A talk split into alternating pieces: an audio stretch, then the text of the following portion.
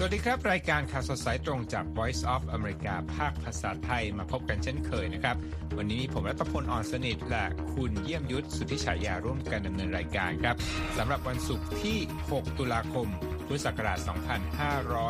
2566 ตามเวลาประเทศไทยนะครับ หัวข้อข่าวที่น่าสนใจมีดังนี้ ยูเครนเผยรัสเซียยิงจรวดสังหาร 51 ชีวิต ขณะที่เซนสกี้เดินสายขอความช่วยเหลือเพิ่ม และทะเลสาบฮิมาลัยในอินเดียล้นตลิ่งฆ่าชีวิตแล้วกว่า 18 คน นอกจากนั้นแล้วนะครับประธานาธิบดีอินโดนีเซียแนะกองทัพควรใช้งบอย่างชาญฉลาด ขณะที่เรามีรายงานพิเศษ เช่นเดียวกันวันนี้เรื่องที่มีการแกะรอยท่อน้ำเลี้ยง อดีตหัวหน้ากลุ่มแวกเนอร์ ส่วนปูตินโยง ชิ้นส่วนระเบิดมือเป็นสาเหตุเครื่องบินตกของพริโกชินนะครับ ช่วงท้ายรายการวันนี้นะครับ จีนเล็งขยายสถานีอวกาศของตนอีกเท่าตัวแข่งกับนาซาปิดท้ายรายการวันนี้ครับ กลุ่มวิวแชร์ร้องปารีสแก้ระบบขนส่งเอื้อคนพิการก่อนเริ่มโอลิมปิก 2024 ทั้งหมดในรายการวันนี้ครับครับคุณเยี่ยมยูครับข่าวแรกวันนี้นะครับจะไปตามเรื่องของความขัดแย้งยูเครนรัสเซียเป็นยังไงบ้างครับ ครับ ก็ยังดำเนินต่อไปนะครับ แล้วก็มีเรื่องของการปะทะแล้วก็การไปเยือนมีเรื่องของการใช้เครื่องมือทางการทูตนะครับ ทางการยูเครนรายงานว่ารัสเซียยิงจรวดเข้าโจมตีหมู่บ้านแห่งหนึ่ง ทางภาคตะวันออกเฉียงเหนือของยูเครนในวันพฤหัสบดีทำให้มีผู้เสียชีวิตอย่างน้อย 51 คน และบาดเจ็บอีก 6 คน ด้านประธานธิบดีเซเลนสกี้เดินทางไปเยือนสเปน เพื่อร้องขอการสนับสนุนจากพันธมิตรในยุโรปให้นำส่งระบบป้องกันการโจมตีทางอากาศมาเพิ่มให้ครับ อันดรีเยอร์มัก หัวหน้าคณะเจ้าหน้าที่ประจำทำเนียบประธานาธิบดี และโอเลห์ ซินีเยฮูบอฟ ผู้ว่าการเขตปกครองคาร์คิฟ เปิดเผยว่าการโจมตีดังกล่าวเกิดขึ้น ตรงกับจุดที่เป็นร้านค้าและร้านกาแฟในหมู่บ้านฮาโรซา ในช่วงบ่ายของวันพฤหัสบดี โดยหนึ่งในผู้เสียชีวิตคือเด็กชายอายุ 6 ขวบ และมีเด็กอีกคนหนึ่งได้รับบาดเจ็บด้วยครับ คลิปวิดีโอที่ทางการยูเครนเผยแพร่ออกมาทางสื่อสังคมออนไลน์ แสดงให้เห็นถึงภาพของเจ้าหน้าที่กู้ภัยจำนวนหนึ่ง ที่กำลังพยายามค้นหาผู้รอดชีวิตจากการโจมตีครั้งนี้ ขณะที่มีศพเกลื่อนกลาดอยู่ท่ามกลางเศษซากคอนกรีตและเศษเหล็ก ก่อนหน้านั้นนะครับ กองทัพอากาศของยูเครนเพิ่งรายงานว่า รัสเซียส่งโดรนทั้งหมด 29 ลำ เข้ามาโจมตีเขตปกครองโอเดซามิโคลายิฟ และคิโรโวฮราดตั้งแต่เมื่อคืนวันพุธที่ผ่านมา ก่อนที่ระบบป้องกันการโจมตีของตนจะสามารถยิงโดรนตกได้ 24 ลำครับคุณรัฐพลครับด้านประธานาธิบดีด้านประธานาธิบดีเซเลนสกี้นะครับโพสต์ข้อความผ่านแอปเทเลแกรมว่า การก่อการร้ายของรัสเซียควรจะต้องหยุดได้แล้ว และกล่าวด้วยนะครับว่า เรากำลังหารือกับผู้นำยุโรปอยู่ โดยเฉพาะในประเด็นการเสริมสร้างความแข็งแกร่ง ให้กับระบบป้องกันการโจมตีทางอากาศ ทหารของเรา และเกี่ยวกับการจัดหาระบบคุ้มกันประเทศของเราจากการก่อการร้ายครับ ก่อนหน้านี้นะครับก่อนที่จะมีการรายงานการโจมตีที่คาคิฟเนี่ยประธานาธิบดีของยูเครนบอกกับผู้สื่อข่าวหลังเดินทางถึงเมืองกรานาดาประเทศสเปนว่าสิ่งที่สำคัญสำหรับยูเครน คือการมีโล่ป้องกันสำหรับฤดูหนาว ซึ่งเป็นช่วงที่คาดกันว่ารัสเซียเนี่ยจะดำเนินการโจมตีอย่างหนัก ด้วยขีปนาวุธและโดรนจากอิหร่านจำนวนมากครับ ผู้นำยูเครนกล่าวเสริมด้วยนะครับว่า ประธานาธิบดีโจไบเดนและสองพรรคใหญ่ของสหรัฐในสภาคองเกรส ได้สัญญาที่จะให้การสนับสนุนกรุงเคียฟร้อยเปอร์เซ็นต์หลังรัฐสภาสหรัฐผ่านกฎหมายงบประมาณชั่วคราวระยะสั้น เพื่อไม่ให้รัฐบาลต้องปิดทำการ โดยไม่ให้มีส่วนที่เป็นงบสนับสนุนยูเครนครับ ทั้งนี้นะครับรัฐบาลรายงานข่าวระบุว่า ประธานธิบดีไบเดนพูดคุยกับเหล่าพันธมิตรชาติตะวันตกในวันอังคาร เพื่อให้ความมั่นใจว่าสหรัฐจะเดินหน้าให้การสนับสนุนทางทหารต่อยูเครนต่อไป แม้ว่าสมาชิกพรรคพับลิกันสายแข็งจะประสบความสำเร็จในการบีบให้กฎหมายงบฉบับชั่วคราวนั้นตัดงบในการช่วยเหลือยูเครนออกไปครับคุณรัฐพล เอาละครับไปกันต่อนะครับที่เรื่องราวของอินเดียคุณเยี่ยมยุทธครับ ฝนตกหนักนะฮะทางอืมภาคตะวันออกเฉียงเหนือของประเทศอินเดียแล้วก็ส่งผลให้ทะเลสาบทานน้ำแข็งบนเทือกเขาฮิมาลัยนั้น ละลายอย่างรวดเร็วนะครับ จนเกิดเหตุการณ์ น้ำล้นตลิ่ง ท่วมเข้าพื้นที่ใกล้เคียง แล้วก็ตอนนี้เนี่ยทำให้มีผู้เสียชีวิตแล้วอย่างน้อย 18 คน แต่ว่าสูญหายนั้นอีกหลายร้อยคนนะครับ ตามรายงานของสำนักข่าวรอยเตอร์ส เจ้าหน้าที่อินเดียเปิดเผยนะครับว่าภัยพิบัติครั้งนี้น่าจะได้ชื่อว่าเป็นเหตุที่เลวร้ายที่สุดในรอบกว่า 50 ปีของภูมิภาคตะวันออกเฉียงเหนือของประเทศนะครับ เกิดขึ้นหลังจากที่ทะเลสาบโลนัก ในรัฐสิกิม ล้นตลิ่งในวันพุธ และทำให้เกิดน้ำท่วมครั้งใหญ่ที่กระทบชีวิตของประชาชนราว 22,000 คนนะครับ หน่วยงานอุตุนิยมวิทยาของอินเดียกล่าวว่ารัสสิกิมนั้นได้รับปริมาณน้ำฝนถึง 101มิลลิเมตรมิลลิเมตร ในช่วง 5 วันแรกของเดือนตุลาคม ซึ่งเป็นระดับที่สูงกว่าปกติถึง 2 เท่า แล้วก็ส่งผลให้ภาวะน้ำท่วมรุนแรงหนักกว่าที่เคยเกิดขึ้นเมื่อเดือนตุลาคม 1968 ซึ่งครั้งนั้นทำให้มีผู้เสียชีวิตราว 1,000 คนครับคุณยมยุทธ ไปกันต่อนะ เรื่องนี้ยังคงอยู่ในเรดาร์ข่าวของสำนักข่าวต่างประเทศนะครับครับก็เป็นเรื่องราวของเหตุยิงกราดนะครับที่สยามพารากอนเมื่อวันอังคารที่ผ่านมาในเวลาเมืองไทยนะครับ ล่าสุดมีความคืบหน้าจากสำนักข่าวรอยเตอร์นะครับที่รายงานว่าในวันพฤหัสบดีที่ผ่านมาครับ เจ้าหน้าที่ตำรวจของไทยสามารถจับกลุ่มตัวผู้ต้องสงสัย4รายที่เชื่อว่าเป็นผู้ขายปืนดัดแปลงให้กับมือปืนใบ 14 ปีครับคุณรัตพลครับ รายงานข่าวระบุนะครับว่า 2 ใน 4 ผู้ต้องสงสัยถูกจับกลุ่มตัวในกรุงเทพมหานคร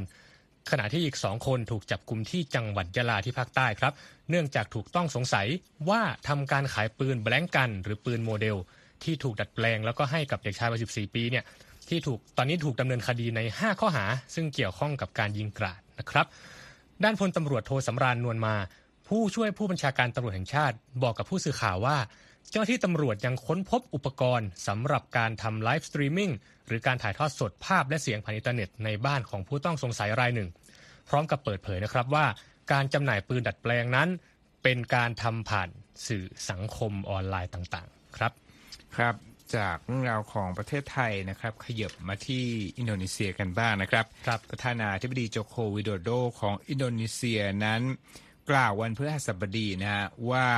การยกระดับ ให้กองทัพมีความทันสมัยมากขึ้น โดยการลงทุนในอาวุธยุทโธปกรณ์ แล้วก็อุปกรณ์ต่างๆของกองทัพเนี่ยยังคงเป็นสิ่งสำคัญนะครับแต่ว่าเตือนนะว่าการใช้งบประมาณกลาโหมเนี่ยต้องทำอย่างชาญฉลาดนะครับเขาบอกเสริมด้วยว่างบของรัฐบาลนั้นมีอย่างจำกัดนะฮะ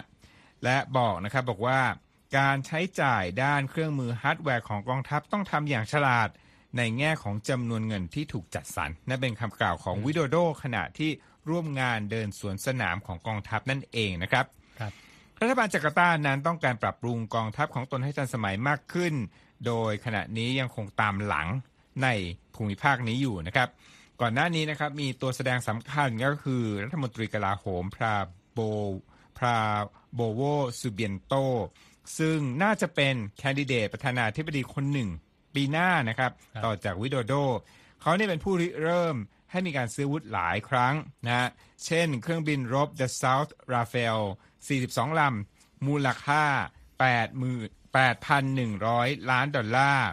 และโดรนใหม่ 12 ลำจาก Turkish Aerospace มูลค่า 300 ล้านดอลลาร์ รวมทั้งเครื่องบินรบ Mirage 2,005 12ลำ มูลค่า 800 ล้านดอลลาร์ ผมรวมกันแล้วเนี่ยกว่า 9,000 ล้านดอลลาร์นะคุณยมยุทธครับ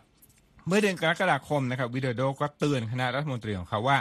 ควรรักษางบประมาณให้อยู่ในระดับที่เหมาะสม และกล่าวถึงการใช้งบที่มากเกินไปของกระทรวงด้านความมั่นคง เช่น กระทรวงกลาโหมเป็นต้นนะครับในช่วง 10 เดือนที่ผ่านมามีคนเก็บสถิติคุณยมยุทธครับบอกว่าการใช้งบประมาณกลาโหมของอินโดนีเซียต่อจำนวนประชากร อยู่ในระดับต่ำสุดในระดา6ประเทศ เอเชียตะวันออกเฉียงใต้ที่เป็น ประเทศเศรษฐกิจเกิดใหม่หรือว่า emerging market นะช่วง 10 ปีครับที่ผ่านมานะนี่เป็นข้อมูลของสถาบันวิจัยด้านนโยบาย SIPRI หรือว่า Stockholm International Peace Research Institute นะครับ และอินโดนีเซียนั้นก็เป็นประเทศในเอเชียตะวันออกเฉียงใต้ที่มีเศรษฐกิจขนาดใหญ่ที่สุด แล้วก็มีประชากรถึง 270 ล้านคนนะครับครับเอาละครับคุณผู้ฟังกำลังอยู่ในรายการข่าวสดสายตรงกับ Voice of America ภาคภาษาไทยนะครับ ออกอากาศทั้งภาพและเสียงและติดตามเราได้ทาง Facebook YouTube Instagram และ X รวมทั้ง Spotify VOA ไทยครับคครับก่อนไปฟังคุณเยี่ยมยุทธเล่าถึงรายงานเชิงสืบสวนสอบสวนที่เป็นผลงานของคุณเยี่ยมยุทธนะ ผมมีข่าวเกี่ยวกับรัสเซียหนึ่งชิ้นนะฮะครับคือประธานาธิบดีปูตินของรัสเซียนะครับได้ออกข่าวในวันพฤหัสบดีฮะ บอกว่าชิ้นส่วนระเบิดมือถูกพบในร่างกายผู้เสียชีวิตจากเหตุการณ์เครื่องบินตกเมื่อวันที่ 23 สิงหาคมนะครับ ซึ่งเป็นจุดจบของเยฟเกนีพริโกชิน หัวหน้ากลุ่มทหารรับจ้างแวกเนอร์กรุ๊ปซึ่งเคยพยายามท้าทายอำนาจรัฐบาลเครมลิน แต่ว่าไม่สำเร็จนะครับ ปูตินกล่าวว่าผู้เชี่ยวชาญด้านการสอบสวนเรื่องการตกของเครื่องบินส่วนตัวลำดังกล่าวนั้น ไม่พบว่าเครื่องถูกแรงกระแทก จากภายนอกนะครับโดยพริโกชินและผู้ช่วยระดับอาวุโสสูงสุดของของกลุ่มแวกเนอร์อยู่ในบรรดาผู้เสียชีวิต 10 คนในเหตุการณ์เครื่องบินตก โดยเครื่องบินนั้นบินจากมอสโกนะครับแล้วก็มีจุดหมายปลายทางอยู่ที่นครเซนต์ปีเตอร์สเบิร์กนะครับสำนักข่าว AP รายงานว่าไม่มีทางนะฮะที่จะอ้างข้อมูลจากแหล่งข่าวอิสระ เพื่อยืนยันถ้อยแถลงของปูตินครั้งนี้ได้ครับก่อนหน้านี้ครับหน่วยงานข่าวกรองสหรัฐสรุปเบื้องต้นว่า เกิดการระเบิดจากภายในเครื่องบิน และเจ้าหน้าที่ประเทศตะวันตกก็กล่าวถึงชื่อของคนที่เคยถูกลอบสังหาร ซึ่งเป็นศัตรูของปูติน พูดง่าย ๆ ว่าพยายามที่จะเชื่อมโยงปูตินกับเหตุการณ์เครื่องบินตกครั้งนี้นะครับ โดยตัวพิโกชินนั้นก็ถูกมองนะว่าที่เขาโดนเนี่ยเป็นการลงโทษจากความคิดที่ล้มล้างรัฐบาลที่มีการลุกฮือของฝ่ายตนเมื่อวันที่ 23-24 มิถุนายนนะครับ แล้วก็ เหตุการณ์นี้เป็นสิ่งที่ท้าทายอำนาจของปูตินครั้งรุนแรงที่สุดในรอบกว่า 20 ปี แต่ว่าทางรัฐบาลรัสเซียตอบโต้ข้อกล่าวหาต่าง ๆ เหล่านี้นะครับโดยบอกว่าเป็นเรื่องโกหกทั้งเพคุณเยี่ยมยุทธครับเอาละสืบเนื่องมาจากเรื่องนี้ อยากจะให้เล่าถึงว่าคุณเยี่ยมยุทธเนี่ยได้ไปเห็นเอกสารอะไรบางอย่าง แล้วก็สามารถที่จะมีความสนใจต่อนะ ที่จะไปแกะรอยท่อน้ำเลี้ยงของอดีตหัวหน้า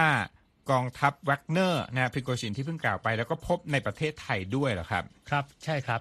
คือตั้งแต่ที่เอ่อรัสเซียเนี่ยมีการรุกรานยูเครนเมื่อกุมภาพันธ์ปีที่แล้วครับคุณรัฐพลครับผมก็สงสัยว่าเออ หลังจากนั้นเนี่ยมันก็มีปฏิกิริยาจากนานาชาติเนี่ยตอบโต้กลับมาใช่ไหมครับ เรื่องของการเอ่อเอาบุคคลขึ้นบัญชีดำหรือว่าเอาบุคคลขึ้นบัญชีคว่ำบาตรเนี่ยสำหรับบุคคลที่เกี่ยวข้องกับการรุกราน แล้วก็เครือข่ายของเขาเนี่ยเอ่อมัน มันก็มีในหลาย ๆ ที่นะครับ แล้วผมก็สงสัยว่า เอ๊ะในเมืองไทยเนี่ยรัสเซียคนรัสเซียก็อยู่กันเยอะนะแล้วคจะรับมีคนไหนที่แบบว่าเออเกี่ยวข้องกับไทยที่เราสามารถทำข่าวได้ไหมผมก็ไปค้นดูแล้วก็ค้นพบข้อมูลจากเอ่อสำนักงานควบคุมทรัพย์สินในต่างประเทศนะครับ หรือว่า OFAC อันนี้เป็นหน่วยงานภายใต้กระทรวงการคลังสหรัฐนะครับ เมื่อปี 2020 เนี่ยเขาดำเนินมาตรการลงโทษเอ่อชาวรัสเซียที่ชื่อว่าอีกอร์วาเลริวิชลาฟเรนคอฟครับ นะครับ อันนี้ก็ต้องบอกว่าเกิดขึ้นนะครับ การคว่ำบาตรเนี่ยเกิดขึ้นก่อนที่จะมีการรุกรานนะครับ แต่ว่าเวลาเวลาต่อมาเนี่ยชายคนนี้ก็ถูกคว่ำบาตรจากทางยูเครน แล้วก็รัฐบาลแคนาดาในช่วงหลังจากการรุกรานเนี่ยเริ่มขึ้นแล้วด้วยครับคุณรัฐพลครับ ก็แล้วก็ไปพบเครือข่ายในโยงใยเล็ก ๆ ในประเทศต่างๆ มากมายด้วยใช่ไหมครับ ใช่ครับใช่ครับ คือเรื่องทั้งหมดเนี่ยมันเริ่มต้นจากเอ่อตัวเอกสารของ o f a c ของสหรัฐนะปีครับ2020 ใช่ครับอืมที่บอกว่าเอ่อ ในช่วงปี 2018ถึง2019 เนี่ยครับคุณลาฟเรนครอฟเนี่ยเขาใช้นิติบุคคล สัญชาติไทยแล้วก็ฮ่องกงจำนวน 3 บริษัทเอ่อทำธุรกรรมจำนวนมากกว่าร้อยครั้งนะครับ ถ้านับเป็นจำนวนเงินก็ประมาณมากกว่า 7.5 ล้านดอลลาร์นะครับ ถ้านับเป็นเงินไทยก็ 259 ล้านบาทเอ่อเป็นการทำธุรกรรมให้กับกองกำลังแวกเนอร์ เพื่อเอาไปใช้ในปฏิบัติการข้อมูลข่าวสาร ต่อผู้ชุมนุมในซูดานนะครับประเทศในแอฟริกา ซึ่งครับตอนนั้นเนี่ยเขามีการชุมนุมขับไล่ผู้นำเผด็จการโอมาร์อัลบาเชียร์ครับนะฮะ ทีนี้ผมก็แกะรอยดูต่อไปว่า เอ๊ะเอ่อคุณลาฟเรนคอฟเนี่ยนอกจากบริษัทที่อยู่ในไทยเนี่ยที่ชื่อว่า Shine Dragon เนี่ยมีบริษัทไหนอีกบ้างที่เขาทำอยู่หรือเปล่าครับผมก็ไปค้นในฐานข้อมูลเปิดของเอ่อกรมพัฒนาธุรกิจการค้านะครับ ก็พบว่าคุณอีกอร์วาเลริวิชลาฟเรนคอฟเนี่ยเอ่อเป็นกรรมการอยู่ในอีกบริษัทจำนวนทั้งหมด 6 บริษัทที่จดจัดตั้งในครับไทยนะครับห้าบริษัทเนี่ยอยู่ที่สมุยอีกหนึ่งบริษัทเนี่ยอยู่ที่กรุงเทพนะครับ เราก็ส่งเอ่อทีมนักข่าวนะครับ ไปดูว่าตอนนี้สำนักงานเป็นยังไงบ้าง แล้วก็เผื่อจะหา contact เพื่อติดต่อนะครับ ไปดูสถานที่ที่ระบุอยู่ในฐานข้อมูลเปิด ใช่ครับไหมใช่ครับ ทั้งที่สมุยแล้วก็ทั้งที่กรุงเทพเลยนะครับ ก็พบว่าสถานที่ต่างๆ ก็ถูกเปลี่ยนเป็นสำนักงานอื่นไปหมดแล้วนะครับ แล้วก็ปิดทำการอยู่เออก็เลยไม่สามารถหาคอนแทคมาได้นะครับ เราก็ใช้เวลาอีกประมาณ 2 เดือนนะครับในการตามหา ที่อยู่แล้วก็ช่องทางติดต่อของกรรมการบริษัท รวมถึงบริษัท รวมถึงตัวคุณลาเวนคอฟด้วยนะครับ ก็ไม่สามารถยังไม่สามารถหาช่องทางติดต่อได้นะครับ ก็น่าเสียดาย ซึ่งถ้าเกิดว่าเราได้ช่องทางติดต่อหรืออะไรยังไงเนี่ยก็จะมีการรายงานมีการรายงานความคืบหน้าต่อไปนะครับรบทั้งนี้ทั้งนั้นนะครับ ผมได้สอบถามทางกระทรวงการต่างประเทศนะครับว่าได้มีข้อมูลเกี่ยวกับเรื่องของการเคลื่อนไหวของคนรัสเซียในเมืองไทยในลักษณะนี้หรือไม่นะครับ ก็มีแหล่งข่าวจากกรมสารนิเทศนะครับที่ไม่ประสงค์ออกนามเขาก็ตรวจสอบนะครับแล้วก็บอกว่าไม่พบหลักฐานว่ามีชาวต่างชาติเนี่ยใช้ไทยเป็นฐานสนับสนุนด้านการเงิน แก่กองกำลังติดอาวุธต่างชาติ แล้วก็กล่าวด้วยนะครับว่าไทยเนี่ยไม่มีนโยบายให้บุคคลต่างชาติ ใช้ประเทศไทยเป็นฐานในการแทรกแซงกิจการภายในของประเทศอื่น แต่นี้ก็ยังเป็นเป็นข้อสังเกตนะครับว่าก็ยังมีคือร่องรอยที่เห็นเนี่ยมันก็เป็นเรื่องที่น่าสนใจ เพราะว่าเครือข่ายของ หัวหน้าอดีตหัวหน้ากองกำลังแวกเนอร์ที่ล่วงลับไปแล้วเนี่ยครับมันก็มีเรื่องของการแผ่ขยายมาถึงที่เมืองไทยด้วย แล้วก็ประเทศอื่นเนี่ยก็มีการแสดงปฏิกิริยาตอบโต้ด้วยการคว่ำบาตรก็ถือว่าเป็นเรื่องที่น่าสนใจที่ต้องติดตามดูกันต่อไปครับรบสนใจที่จะอ่านรายละเอียดของรายงาน เชิงสืบสวนสอบสวนของคุณ เยี่ยมยุทธนะฮะดูได้ที่เว็บไซต์ของเรา VOA ไทยนะครับเอาละครับ ตอนนี้ไปที่ตลาดหุ้นที่นครนิวยอร์กกันดีกว่าคุณเยี่ยมยุทธครับ ปิดติดลบนะฮะแต่ไม่มาก ดาวโจนส์ลดลง 0.03%ถ้าไม่เปลี่ยนนะครับ อยู่ที่ 33,119.57 จุดนะฮะ S&P ติดลบ 0.13%มาอยู่ที่ 4,258.19 และ NASDAQ นั้นติดลบ 0.12%มาอยู่ที่ 13,219.83 นะครับข่าวต่อมานะฮะจะไปติดตามความเคลื่อนไหวของโครงการ อวกาศของจีนกันนะครับรบจีนนั้นเปิดเผยแผนขยายสถานีอวกาศของตนให้ใหญ่ขึ้นนะแล้วก็ใหญ่ขึ้นถึงเท่าตัวเลยทีเดียวคุณยมยุทธครับ แล้วกำหนดว่าจะต้องทำภายในไม่กี่ปีข้างหน้านี้นะครับ เพื่อที่จะเป็นตัวเลือกให้กับนักบินอวกาศชาติอื่น ๆ ในการปฏิบัติงานที่เป็นภารกิจใกล้โลก นอกเหนือจากการใช้งานสถานีอวกาศขององค์การบริหารการบินและอวกาศแห่งชาติ รู้จักกันในชื่อนาซานั่นเองนะครับ ซึ่งตัวสถานีอวกาศของนาซาเนี่ยใกล้จะหมดอายุการใช้งานลง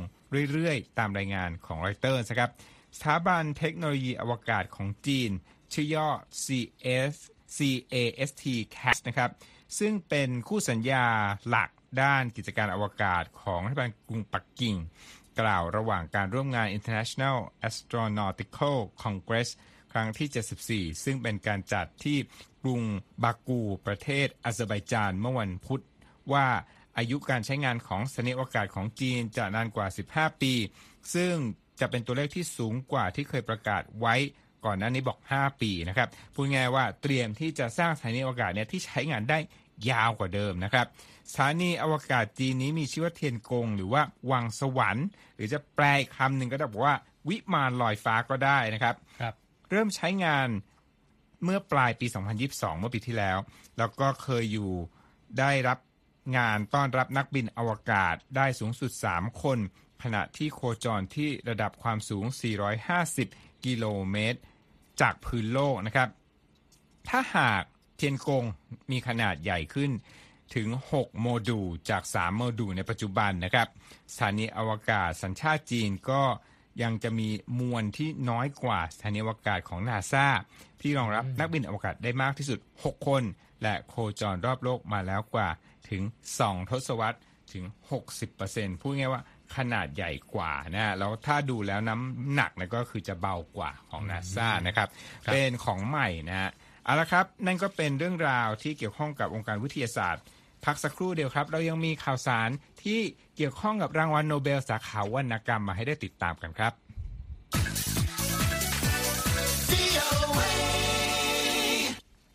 ครับสัปดาห์นี้เนี่ยประกาศเรื่อยๆเลยนะว่ารางวัลโนเบลสาขาต่างๆ มีใครเป็นผู้ชนะบ้าง และล่าสุดก็คือสาขาวรรณกรรม ใช่ครับรัฐพล ล่าสุดเนี่ยรางวัลโนเบลสาขาวรรณกรรมประจำปี 2023 นะครับ ตกเป็นของยุนฟอสเซ่นักประพันธ์ชาวนอร์เวย์สำหรับผลงานบทละครร้อยแก้วที่เปี่ยมไปด้วยความสร้างสรรค์ ซึ่งเป็นกระบอกเสียงแก่ผู้ที่ไม่สามารถพูดอะไรออกมาได้ครับ สถาบัน Swedish Academy ประกาศชื่อผู้ชนะรางวัลโนเบลสาขาวรรณกรรมในวันพฤหัสบดีครับ โดยระบุว่าผลงานทางศิลปะของฟอสเซ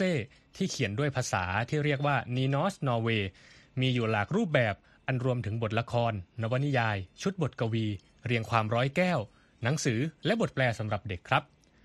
ภาษานีนอสนอร์เวย์นะครับหลายคนจะสงสัยว่าเป็นภาษาอะไร ก็คือเอเป็นภาษาเขียนนอร์เวย์ยุคใหม่ครับซึ่งใช้งานกันเป็นส่วนใหญ่ในหมู่ประชากรราว 10ถึง15%ในพื้นที่ตะวันตก และภาคกลางของประเทศครับพุทธพลครับการประกาศชื่อผู้ชนะรางวัลโนเบลประจำปีนี้นะครับ เริ่มต้นมาตั้งแต่วันจันทร์ ก็เปิดด้วยสาขาการแพทย์ แล้วก็ตามมาด้วยสาขาฟิสิกส์และสาขาเคมีครับ โดยสาขาต่อไปที่จะมีการประกาศในวันศุกร์นะครับ คือสาขาสันติภาพ ก่อนจะปิดฉากด้วยชื่อของผู้ชนะรางวัลโนเบลในสาขาเศรษฐศาสตร์ในวันจันทร์หน้าครับ ทั้งนี้นะครับ รางวัลโนเบลทุกสาขายกเว้นสาขาเศรษฐศาสตร์ ถูกจัดตั้งขึ้นตามประสงค์ของอัลเฟรดโนเบลนักธุรกิจชาวสวีเดนที่ร่ำรวยมาจากการคิดค้นระเบิดไดนาไมต์ และระบุไว้ในพินัยกรรมของเขา ให้มีการคัดเลือกผู้ชนะรางวัลนี้ขึ้น โดยจะมีการมอบรางวัลอ่ามีการมอบรางวัลครั้งแรกในปี 1901 หรือ 5 ปีหลังการเสียชีวิตของโนเบลครับครับสำหรับคนที่อยากจะทราบว่าใครได้รับรางวัลโนเบลสาขาสันติภาพปีนี้นะครับติดตามข่าวของเราพรุ่งนี้นะครับ voa thai com นะครับครับและส่งท้ายวันนี้นะครับ คณะกรรมการโอลิมปิก แล้วก็พาราลิมปิกที่กรุงปารีสประกาศนะครับ ในวันไม่นานนี้เนี่ยบอกว่ามีความคาดหวังว่าผู้ชมนับพันจะใช้รถเข็นวิวแชร์ในช่วงการแข่งขันกีฬาโอลิมปิกฤดูร้อนแล้วก็พาราลิมปิกกลางปีหน้าที่กรุงปารีสเนี่ยจะเป็นเจ้าภาพนะครับ บรรดาผู้ที่มีความบกพร่องทางร่างกายก็ได้ออกมาขับเคลื่อนนะครับบอกว่าควรจะมีการเตรียมความพร้อมในเรื่องระบบขนส่งสาธารณะสำหรับพวกเขาก่อนมหากรรมกีฬาครั้งนี้มาถึงนะครับ ติดตามรายงานเรื่องนี้ได้จากคุณคมสันศรีธนวิบุญชัยครับ ภายในระยะเวลาไม่ถึง1ปี การแข่งขันกีฬาโอลิมปิก และพาราลิมปิกที่กรุงปารีสปี 2024 ก็จะเริ่มขึ้นแล้ว แต่เหล่านักรณรงค์ต่างกังวลว่า สิ่งอำนวยความสะดวกสำหรับผู้ใช้งานรถเข็นวิวแชร์ อาจจะยังไม่ได้รับความใส่ใจมากเท่าใดนักอย่างที่เห็นได้จากจำนวนสถานีรถไฟใต้ดินในกรุงปารีส มีเพียงไม่กี่แห่งที่รองรับผู้ใช้งานรถเข็นได้อย่างเหมาะสม กรุงปารีสมักที่จะเต็มไปด้วยรถยนต์บนท้องถนน การเดินทางโดยรถไฟใต้ดินจึงรวดเร็วกว่ามาก อย่างไรก็ดีครับมีเพียง 9%ของสถานีรถไฟใต้ดินเท่านั้น ที่สามารถเข้าใช้บริการโดยไม่ต้องเดินขึ้นลงบันได Aujourd'hui, se déplacer en- sur Paris en ฟรองก์เมลวัย 52 ปี จากกลุ่มรณรงค์เพื่อคนพิการ APF France เขาต้องนั่งรถเข็นวิวแชร์มาตลอดชีวิต เนื่องจากโรคทางระบบประสาทและกล้ามเนื้อ ซึ่งเขาให้ความเห็นว่าทุกวันนี้การนั่งรถเข็นไปรอบๆ กรุงปารีสเป็นเรื่องยาก ถนนหนทางเป็นหลุมเป็นบ่อ และบางครั้งก็เป็นไปไม่ได้สำหรับบุคคลทั่วไปการเดินทางด้วยรถไฟใต้ดินจากสะพานอเล็กซานเดอร์ the Third ที่มีชื่อเสียงเก่าแก่ ไปยังพอร์ตเดลาชาเพลทางตอนเหนือ ซึ่งเป็นสถานที่จัดการแข่งขันกีฬาบาสเกตบอล และยิมนาสติกลีลา จะใช้เวลาเดินทางราว 35 นาที แต่สำหรับผู้ใช้งานรถเข็นวิวแชร์จะไม่สามารถเดินทางด้วยรถไฟใต้ดินในสองสถานีดังกล่าว เนื่องจากทั้งสองแห่งนี้มีเพียงบันไดเพื่อใช้ขึ้นลง และไม่มีลิฟต์ไว้คอยให้บริการ เมลทำการทดสอบร่วมกับนักข่าวจากรอยเตอร์ โดยใช้วิธีเดินทางด้วยรถโดยสารประจำทาง ปรากฏว่าต้องใช้ระยะเวลาเดินทางนานกว่าถึง2เท่า ซึ่งยังไม่รวมเวลาในการเปลี่ยนขบวน ข้อมูลบนเว็บไซต์ Transport for London ระบุว่าราวหนึ่งในสามของสถานีรถไฟใต้ดินในกรุงลอนดอน สามารถใช้งานได้โดยปราศจากขั้นบันได ส่วนข้อมูลของผู้ประกอบการรถไฟใต้ดินชี้ว่า 83%ของสถานีรถไฟใต้ดินในกรุงเบอร์ลิน รองรับผู้ใช้งานรถเข็นวิวแชร์ ผู้ประกอบการขนส่ง RATP ในกรุงปารีส ให้คำมั่นว่าจะเพิ่มจำนวนสถานีรถไฟใต้ดิน ที่รองรับสำหรับผู้ใช้งานรถเข็นวิวแชร์ ก่อนที่มหากรรมการแข่งขันกีฬาจะเริ่มขึ้น แต่คาดว่าจะพัฒนาได้เพียง 14%จากสถานีทั้งหมด โดยให้ผลว่าโครงสร้างพื้นฐานระบบรางอายุนับ 100 ปี คืออุปสรรคสำคัญต่อการปรับปรุงนี้ คณะกรรมการการจัดงานปารีส 2024 คาดว่าผู้ชมจำนวน 4,000 คน จะใช้รถเข็นวิวแชร์ ในช่วงการแข่งขันกีฬาโอลิมปิกฤดูร้อน ซึ่งจะเริ่มขึ้นวันที่ 26 กรกฎาคม และในอีกหนึ่งเดือนหลังจากนั้นจะมีผู้ชมอีกจำนวน 2,600 คน ที่จะใช้รถเข็น wheelchair ในช่วงการแข่งขันกีฬาพาราลิมปิก เกรกัวเดอลาสเตรี รองประธานเขต RATP กล่าวกับสำนักข่าวรอยเตอร์ว่า ทุกคนจะสามารถเข้าถึงสถานที่จัดการแข่งขันโอลิมปิกได้ทั้งหมด ด้วยรถประจำทางและรถรางเดลัสเตรีเสริมว่า นอกจากนี้บริษัทยังวางแผนที่จะใช้รถโดยสารที่ได้รับการปรับแต่งเป็นพิเศษจำนวน 250 คัน เพื่อช่วยขนส่งผู้ใช้งานรถเข็นวิวแชร์ได้มากขึ้น แต่เสียงสะท้อนจากกลุ่มนักเคลื่อนไหวเพื่อคนพิการกลับมองว่านักท่องเที่ยวที่ต้องพึ่งพาวิวแชร์ยังไม่ได้รับการอำนวยความสะดวกเท่าที่ควร โดยเฉพาะการเดินทางระหว่างโรงแรมและสถานที่ต่างๆเมลจากกลุ่ม APF France ทิ้งท้ายว่า เมื่อคุณออกมาจากบริเวณหมู่บ้านโอลิมปิก เราอาจกล่าวได้ว่าไม่มีหรือแทบไม่มีพื้นที่ตรงไหนเลย ที่ผู้ใช้งานรถเข็นวิวแชร์ จะสามารถเดินทางหรือได้รับการอำนวยความสะดวก ผมคมสันศรีธนวิบุญชัย VOA รายงาน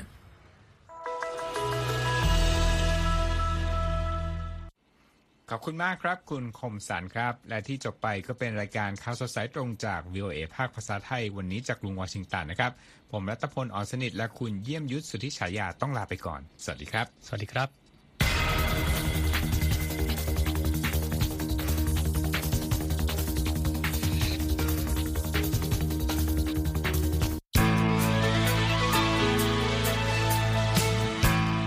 ครับ และที่จบไปเป็นรายการจาก VOA ภาคภาษาไทย รายงานสดส่งตรงจากกรุงวอชิงตัน ประเทศสหรัฐ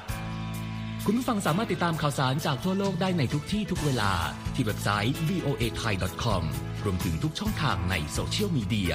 Facebook YouTube Twitter และ Instagram เริ่มต้นวันด้วยการอัปเดตข่าวสารจากทั่วโลก ผ่านรายการข่าวสดสายตรงจาก VOA ภาคภาษาไทย และสุดสัปดาห์กับ VOA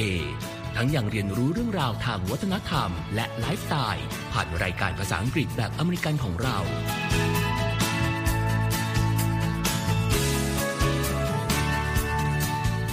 ติดตามความเคลื่อนไหวในประเทศสหรัฐ การเมืองอเมริกัน พร้อมเข้าใจที่มาที่ไปของเหตุการณ์สำคัญ รวมถึงข่าวต่างประเทศ จากแหล่งข่าวที่เชื่อถือได้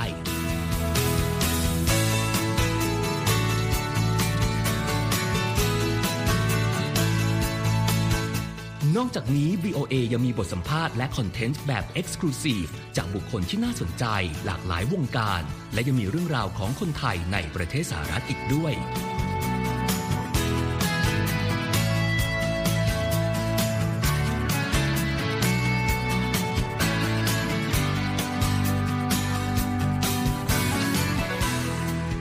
คุณนะครับที่ให้ VOA ไทยเป็นส่วนหนึ่งในการติดตามข่าวสารสาระและเกร็ดความรู้ของคุณ จากรายการต่างๆ ที่เรามุ่งมั่นนำเสนอ เพื่อความเที่ยงตรง ทันเหตุการณ์ และมีประโยชน์ในทุกๆวัน